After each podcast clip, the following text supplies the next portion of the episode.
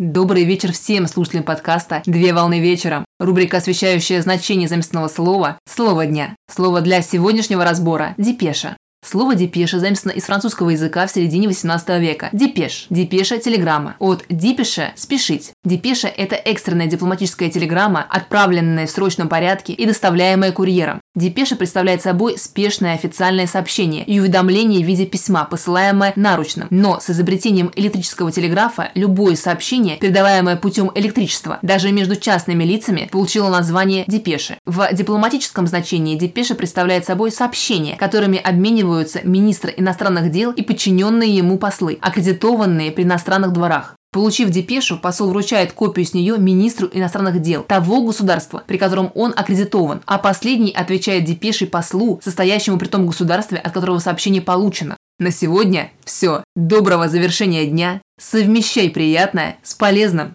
Данный материал подготовлен на основании информации из открытых источников сети интернет с использованием интернет-словаря иностранных слов.